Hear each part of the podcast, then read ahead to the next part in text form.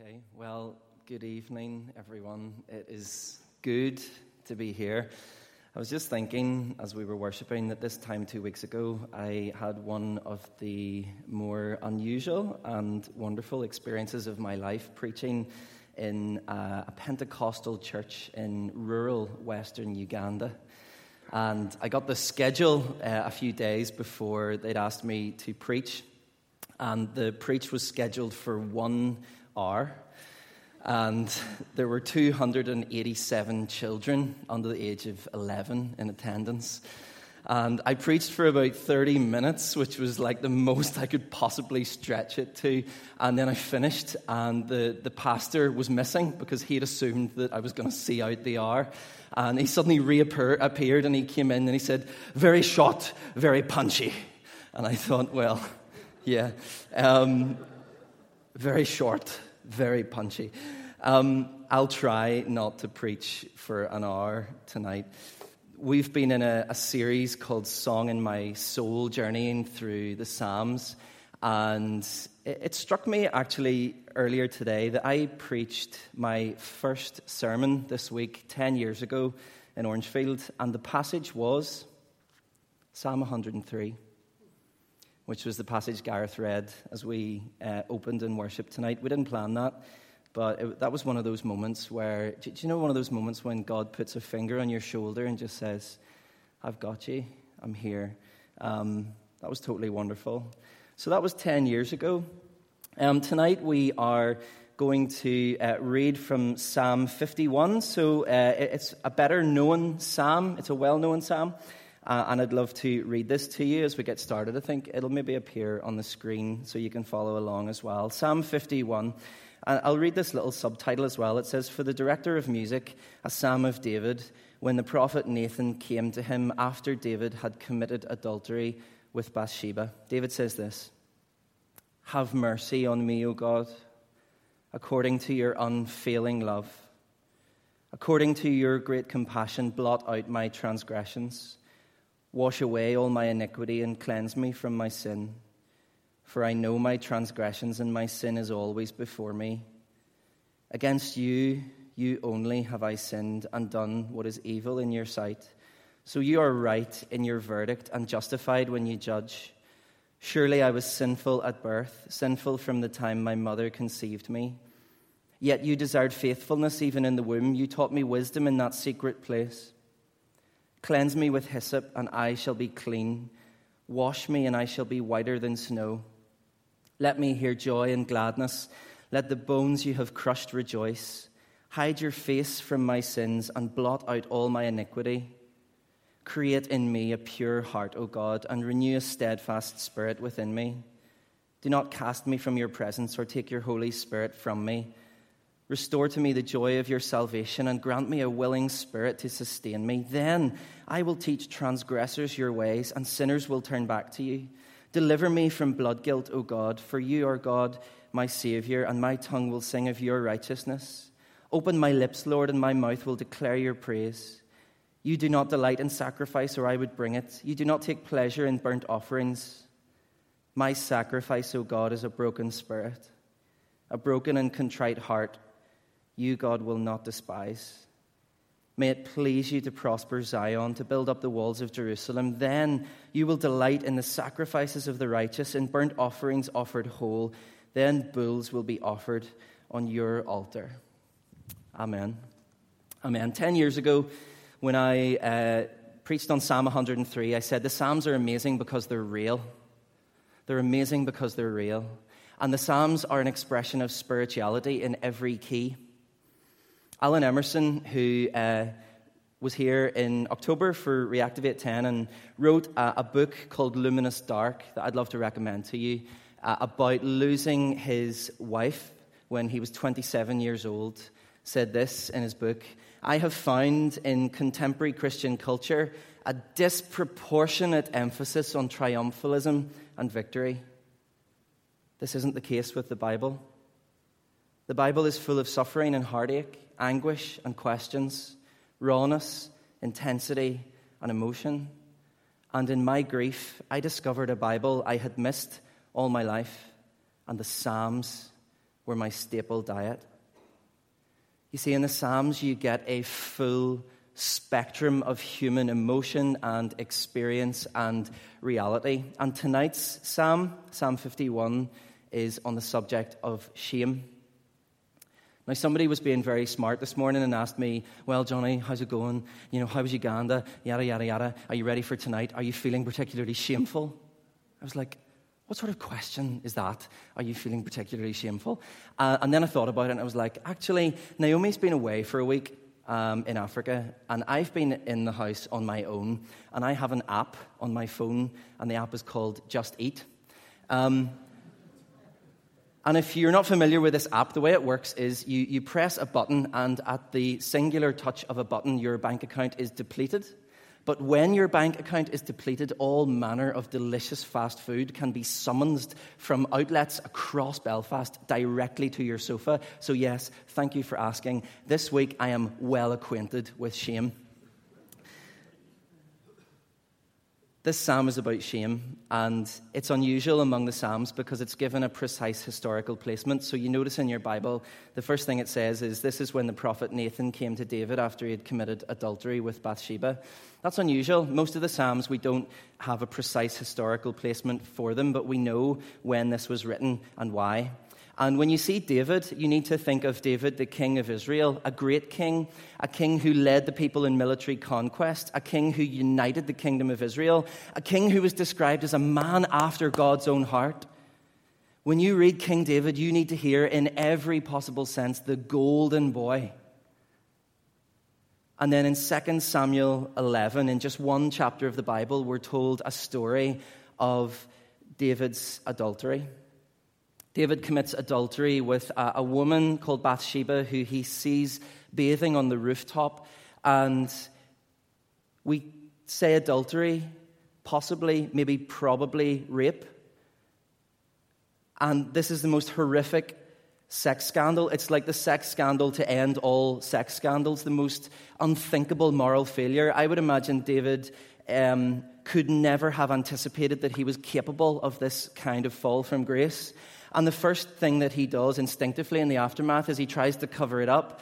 And when he can't cover it up, he then very deliberately and um, strategically arranges for Bathsheba's husband to be killed. And he becomes a murderer.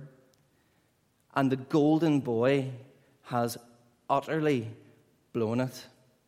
I don't know if you've ever failed in a way that you would once have thought was impossible or that you were not capable of. But that's what David experienced. And in Psalm 51, he talks about his shame, and it's a psalm of confession. You see, about a year or more, in fact, after this happened, and David has been trying to cover this up, or has ignored it, or has rationalized it, we don't really know. But about a year or so later, he's confronted by a prophet, and the prophet Nathan tells him a story about a man. And he says, David, there was a man who had everything. He was obscenely rich, he had the whole world at his disposal, and he stole a lamb from a poor man who had nothing. And David is furious and pronounces judgment on the man who has done this. And Nathan says, David,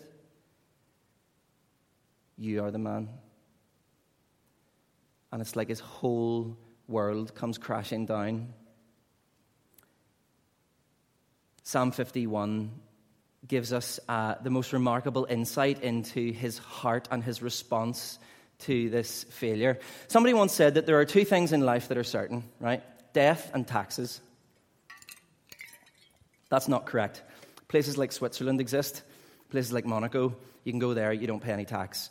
Um, if you are a Christian, however, there is another thing that is certain, that is absolutely certain, and it's this you will fail. If you are going to attempt to follow Jesus, if you call yourself a Jesus follower, if you are a Christian, you will fail. Okay? Failure is certain. You will fail in ways that are intentional and deliberate, where you know before, during, and after the act that the thing is wrong. You will feel in ways that are sudden and unintentional when you're caught off guard. You will feel in one off ways and feel in ways that are patterns. You will feel in ways that are addictions. You will feel in trivial ways and in epic ways. If you're a Christian, if you're going to call yourself a Jesus follower, I promise you that you will feel. Why? Because the Bible says that if we are in Christ, we are a new creation. The old is gone and the new has come. But listen to me here. You are an unfinished new creation. I am an unfinished new creation. And something in our mindset and in our heart begins to shift when we realize that that is reality and that that is okay. We are an unfinished new creation. I forget that all the time. Brokenness and failure in your life will be a reality until Jesus comes again. There's no escaping that. And if that is the case, then it is very important that in church we don't pretend that we have it all together. Because when we all participate in this unspoken contract of pretending that we have it all together, the way that makes me feel is I sit in church and feel like my weaknesses are worse than everybody else's. My failures are greater than everybody else's. My struggles are, are worse than everybody else's. And we're all feeling the same way. It makes you feel like you're the only one. Jeff Lucas was talking about the church once and he said, For God's sake, give us some reality. I love that. And, and in a big way or in a small way, we've all experienced a little bit of that frustration that reality is not always easy in church. And not all of the reasons for that are bad, but it is true. Reality is not always easy in church, and the church struggles with reality. And yet, when reality comes, it has this way of like opening a window in a stuffy room and letting in some cool, fresh air. We all feel, we all struggle. Life is hard. That's a universal truth. And if you're going to call yourself a Jesus follower, failure is certain. I have a, a German friend that everyone calls Bobby. His name's Andreas, but call him Bobby. Um, and he was talking to me once about this, and he said, Jonny, in Germany, we still have a lot of pig hunting. Um, so the farmers would hunt pigs, and they use uh, Schweinhund, right? Which in German is a pig dog. And these pig dogs are really useful for hunting pigs because they're, they're small, like angry little things, and they go chasing after a pig, and they're bred to do this. So they get a pig in their sights, and they just latch onto a leg, and a Schweinhund is not big enough and strong enough to bring down a pig, but it just latches onto a leg, and it's like, right? And it just kind of holds on to the pig and slows it down, and the pig like struggles and begins to bleed out, and then the farmer comes and shoots the pig, and that's that. And Bobby told me this story once, and I was like, where is he going with this? And then he said, Jonny, every Christian, every Christian, you and I, every Christian has got Schweinhund.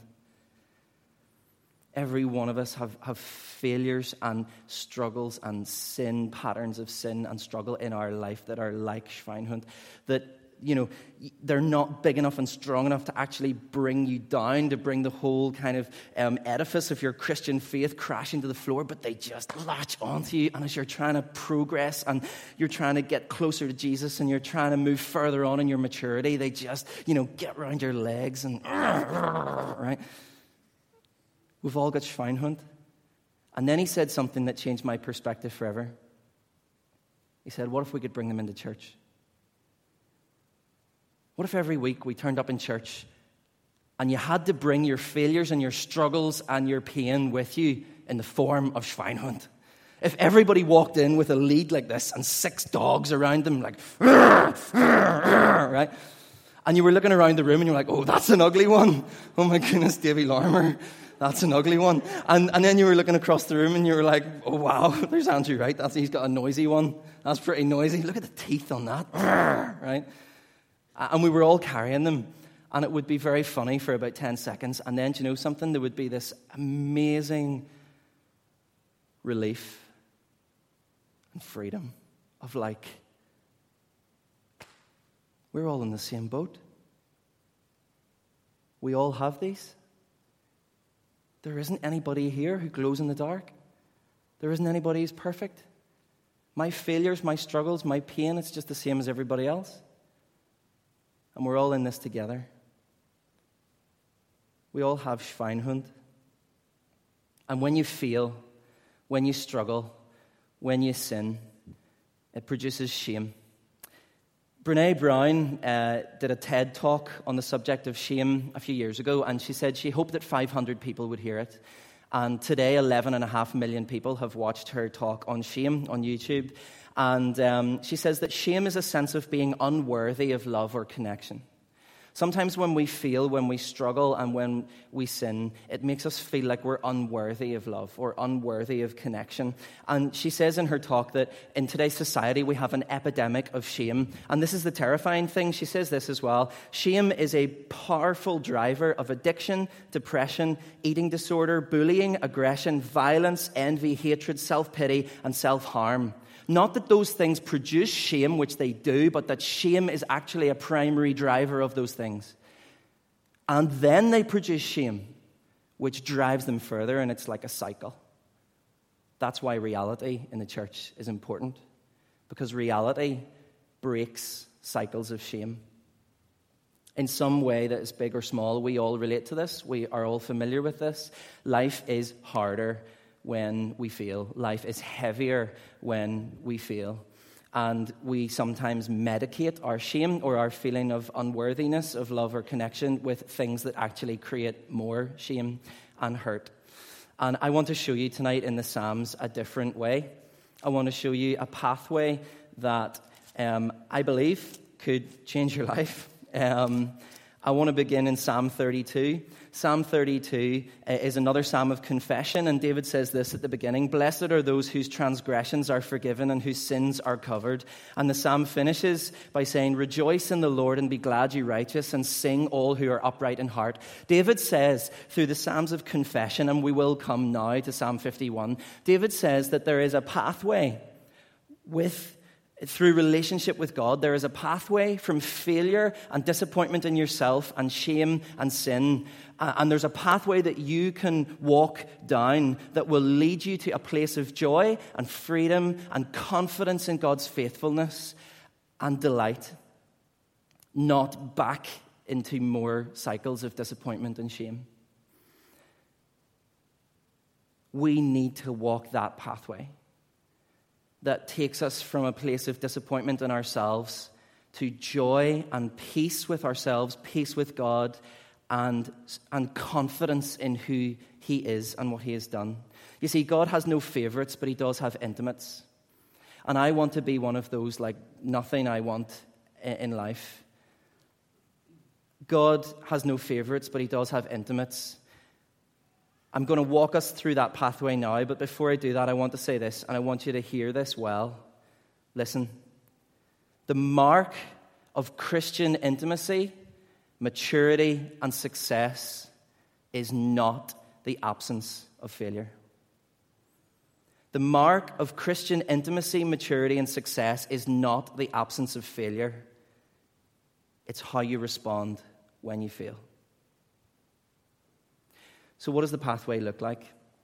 Let's dive into Psalm 51. David begins uh, in verse 2 and 3 by saying this Blot out my transgressions, wash away my iniquity, cleanse my sin. I know my transgressions, and my sin is always before me. The first step along the pathway that leads from disappointment and failure to life and joy and, and peace, the first step is admitting failure to yourself. And David uses three words. They're in the kind of Hebrew biblical vocabulary for sin. And I learned this by listening to Tim Mackie, who is a Hebrew expert. He's fantastic. He says there are three main words in the Old Testament for sin. One is the word sin, which is the Hebrew hata'ah, and it means failure. Yesterday, I was playing football. I missed a sitter from about three yards out, really wet. Foot got right underneath the ball, blundered over the bar. It was easier to score. If a Hebrew boy had been watching, he would have said to his dad, What a hata'ah, right? What a failure. Um, that's the meaning of the word. The second word he uses is iniquity, which is the Hebrew word avon, and it is the idea of there being a path through life that goes in the right direction. And to be avon is to have found yourself astray and to have been wayward. And the last word is transgression, the Hebrew pesha, which is the idea of there being a boundary. You know it's there and you cross it anyway. David says the first step to life and peace and joy in the midst of failure is to say to yourself, I do this. It's in me. I know my transgressions and my sin is before me. I, I pesha, and sometimes I avon, and on occasion I even hata'a, and sometimes I do all three at once. Pete Greig once counseled a guy who'd had an affair. And he said, I, I met him for coffee, and for 50 minutes he talked to me over this coffee, and I sipped mine and listened. And for 50 minutes, he talked about an unresolved childhood trauma. And then he talked about an unfulfilled marriage. And then he talked about stress at work. And finally, he talked about his compulsive personality. And in 50 minutes, not once did he say, Pete, I sinned.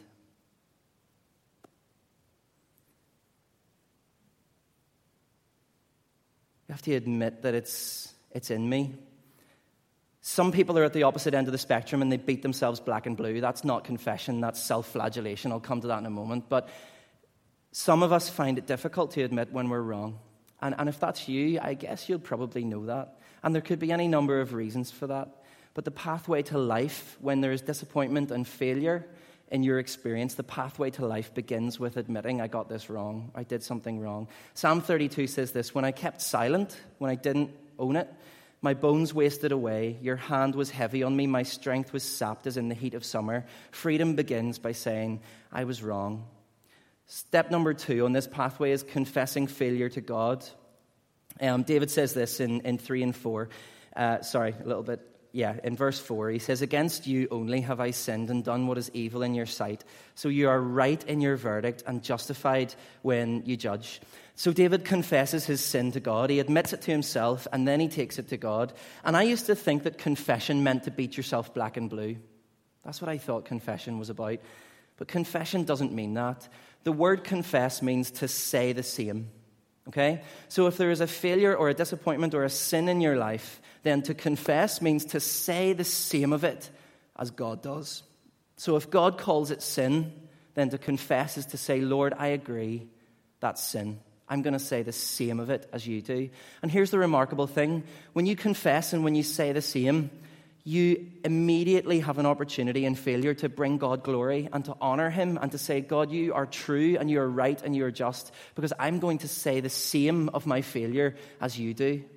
Well, I think, I think that's an amazing opportunity to take. And when we speak things out, it, it brings a kind of illumination to them. Shame, if you put shame in a, in a petri dish, if the conditions for that Petri dish are silence and secrecy and judgment, shame just grows and grows and gets even more shadowy and destructive and powerful and makes things a hundred times worse. And David, after about a year and a half of rationalizing and ignoring and struggling with this, brings it to God and he speaks it out and confesses it.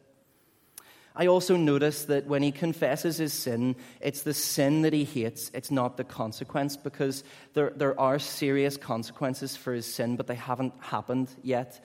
And it's not the consequences that he hates, it's the sin itself, and it's the damage that it's done to his relationship with God. In fact, he, he talks about the consequences, and he says, You know, God, you are right in your verdict and justified when you judge. I had a maths teacher in school, and we used to stick stuff on his roof. I'm not proud of that, but we did. Every lunchtime, we used to stick stuff on his roof, and I don't know why. We just liked winding him up. And we used to have this rule that if you had anything at all in your lunch that would stick to the roof, it had to go. So, do you know Babybel cheese? Yeah, it doesn't stick to the roof. But the red wrapper that the Babybel cheese comes in, ideal. It'll stick to any surface up there. So we were just throwing this stuff up every day. And every day, oh yeah, fruit and vegetables as well. Fruit and vegetables are fantastic. You got to get them in the right consistency. Bananas, perfect. You throw a banana on the roof. If I did that in here, it goes black, it rots, it smells, it forms these magnificent banana stalactites that become like a historical relic. You know, future pupils can come and they can study the work of classes that have been before and created these beautiful. Anyway, um, we used to do that every day, and every day, Mr. Wilson, sorry, the teacher in question, would come back and he would go mad, and he was like, You boys! And every day we'd be like, Wasn't me. Um, and he could never prove it, which was great. He could never prove it. He never caught anyone in the act. And then one day, one fateful day, Mr. Wilson came back. sorry, it's gone now. Mr. Wilson came back in the middle of the lunch break, and every one of us was facing the door, and we saw him come in, and we knew that now was not a good time, except for Ben. Ben had his back to the door.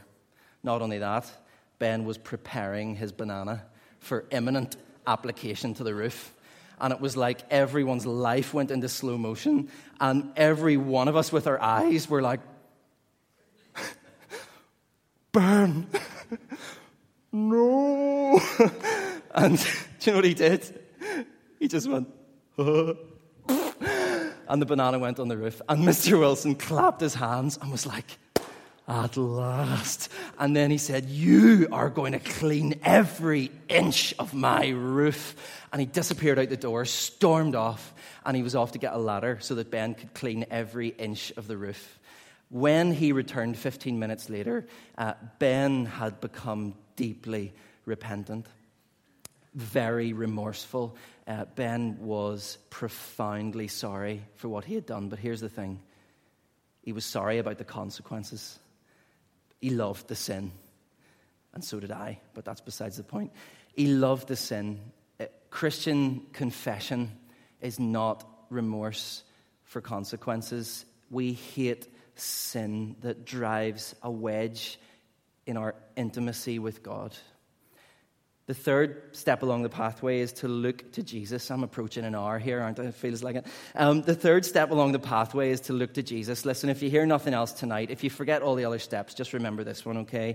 Um, David then says in Psalm 51 Lord, cleanse me with hyssop, and I will be clean. Wash me, and I will be whiter than snow. Let me hear joy and gladness. Let the bones you have crushed rejoice. It's a weird thing to say, cleanse me with hyssop. I've never been in the showers after a game of football, and the lad's like, Here, Jonny, pass the hyssop. Um, um, you just don't hear it. But David asks for cleansing with the hyssop plant, which is strange. So, what's that all about?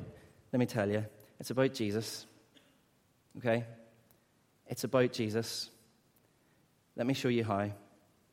In Exodus 12, you have the story of the Passover. So God moves in response to Israel and their prayers for deliverance and he brings them out of slavery and oppression, and he delivers them, and he brings them into an inheritance of their promised land. And the way that he does it, he asks them to take a lamb and slaughter the lamb, and then use a plant, the hyssop plant, to draw the blood from the lamb and to smear it across their doorway. And when they do this, his judgment passes over them. He delivers them from slavery, he delivers them from bondage, and he brings them to their inheritance of a promised land. Let me ask you a question. When God moved in grace and in power in their lives to deliver them, did he inspect A, the quality of their law keeping performance? Or B, the quality of the lamb that had been sacrificed? The answer is obviously B. He inspected the quality of the lamb that had been sacrificed. Jesus comes along, and John the Baptist says, Here is the true reality of the Passover lamb. Here's the one who is going to take the weight of our shame, all of our failure, past, present, and future, upon himself and remove our sins and take them away from us forever. He says that is what Jesus has come to do. And when Jesus dies on the cross in John's gospel, we are told, the Holy Spirit tells us, that Jesus drinks from a hyssop plant to reaffirm his identity and the purpose behind his death and to recall the Passover lamb and to say that was just a shadow. I am the sacrificial lamb who will take the weight and the guilt of your uh, feeling and your disappointment with yourself and your shame and your sin and remove it from you forever, past, present, and future. And David says, Cleanse me with hyssop, and I will be whiter than snow. I will be cleaner than clean. I will be perfected. Let me tell you this when you come to church on a Sunday, or when you present yourself before God at any time of the week, when you draw near to God, let me ask you a question. Is it your moral performance that's evaluated and your behavior? Do you get a score out of 10? Or is it the quality of your sacrifice that is inspected? Answer it's the quality of your sacrifice. How is yours? Yours is perfect. Yours is perfect. 10 out of 10. Morally, perfect. Clean. R.C. Sproul said, Yeah, I still sin. I still fail, But let me tell you this I don't have any sins.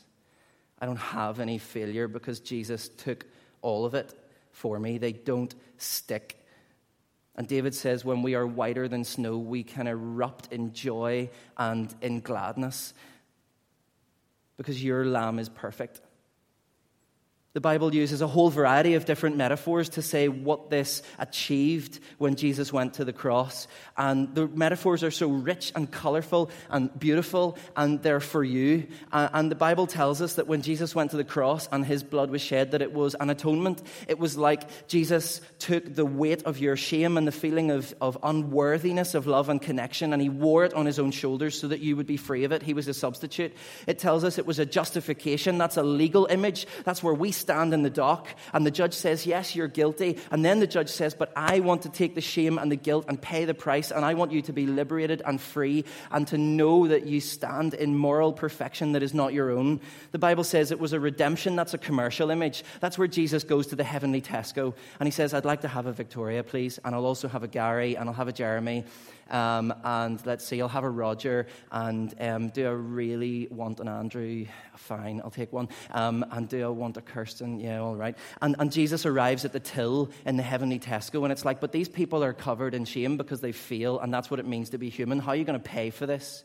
And Jesus climbs into the till and pays with his own body and says, I want these people to belong to me now, forever, always, because um, I love them and I have uh, I have eternally decided that they are worthy of love and connection. Let me tell you this if you have shame in your life that's been brought on by failure or struggle or pain or disappointment, shame is never the final word, never the defining posture for a Christian. Because shame is to be unworthy of love and connection, and Jesus Christ, the, the true reality of the Passover lamb, has eternally spoken over your life that you are worthy of love and connection with Him and peace with yourself and with others. That is the judgment that has been reigned over your life.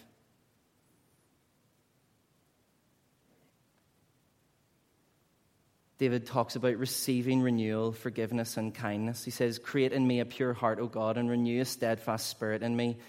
Don't cast me from your presence or take your Holy Spirit from me. David learned to look at what Jesus had done, and he could only see very dimly, and we see it in clarity and in brilliance. He learned to look at that promise of God, that covenant of God, the sacrifice of Jesus, and to receive that forgiveness and to not look back, to be kind and compassionate to himself.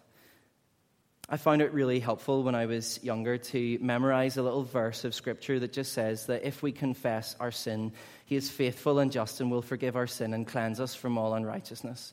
And I just remember, like, at times in my life, repeating that over and over and over again internally and just receiving that and repeating it until it began to sink deep into my heart. And I knew that, yes, I might get frustrated with myself, but there is a sufficient sacrifice for all of my sin, past, present, and future, for my failing, and I can be patient with myself. Imagine if you could live out of a place where you know that God is utterly committed and has spoken and promised his commitment to finish the work that he started in you that He sees all of your failing, struggling, and disappointment, and He loves you the same. He went to the cross to, to purchase you and to cover you and drench you in His love and acceptance, and He's not going to let go of you or give up on you until the work is finished. Imagine if you really received that and lived out of that as a, a, kind of heart posture. This is the last thing I want to say tonight. David says this um, then I will teach transgressors your ways, so that sinners will turn back to you. My mouth will declare your praise. My sacrifice is a broken spirit, a broken and contrite heart. O God, you will not despise. You see, David lifts, is lifted by God out of his failure, and he then is able to get on with his task and get on with what God has called him to. Let me ask you a question What are you called to? What has God given you that is a passion in your life, that's in your heart to do for Him? What kind of dreams has God released over you and your life? Yes, we feel, but go and do it anyway. Go and lay hold of it anyway. Because God uses people who are broken, He uses people who are weak, He uses people who are struggling. You are a trophy of God's grace. There is something about failure, and this is, um, I think, the most extraordinary thing to wrap our heads around. There is something about failure and something about struggling that actually uniquely qualifies us to point to God's strength and to point to His faithfulness and to proclaim His goodness. It was never about our moral brilliance or how impressive we are or being impressed with ourselves. It was always about him. After David failed, God described David twice as a man after my own heart. The second time he described him as a man after my own heart, that was in the aftermath of his failure and his repentance and his restoration. Some of you need to hear that tonight that God does not see you as someone who has blown it. God does not see you as someone who is living like in the second rate plan that God had for you because you messed up the first one. God sees you as someone who is after his own heart, who is intimate with him, and who is uniquely qualified, even through, maybe because of failure, to proclaim his goodness and to point to his grace, to bring life to others. Peter was chosen and commissioned to lead the church and was given the most authority and the most important ministry assignment of his life after he had blown it and was restored. The disciples, every one of them, left and abandoned Jesus in his hour of need. And when he came back and was resurrected, he made them breakfast on the beach. And he, and he wrapped his arms around them because they were traumatized and they were tired and they were struggling. And he loved them because he's wonderful. And then he gave his Holy Spirit to them and he said, You know, I commission you to go and do the same things that I did. Go and have my authority and lead people into life. They didn't look back. Neither should you. Let me finish with this. Sam Allberry said this. There is more mess in you than you ever imagined. But mess is God's specialism.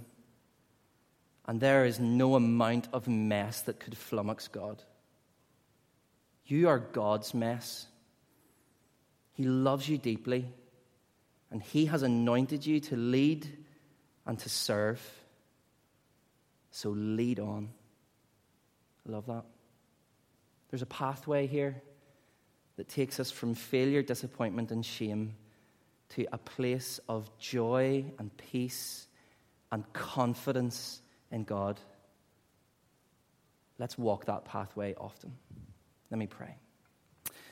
Father, uh, I want to thank you for your word and thank you for an opportunity to uh, teach it. God, I want to pray now that as we um, just begin to re enter a place of sung worship, Father, may your spirit come and I pray, Lord, that your Spirit will take and remove things that are of me and that have been self indulgent and just take your word to us uh, and your word to each one of us tonight and plant it deep within us. Lead us now, God, into a place of encounter that we would receive your love afresh, receive your anointing afresh. And I, I want to pray for anyone here tonight, Lord, who has struggled or got stuck somewhere on that pathway of processing shame or disappointment in themselves or failure.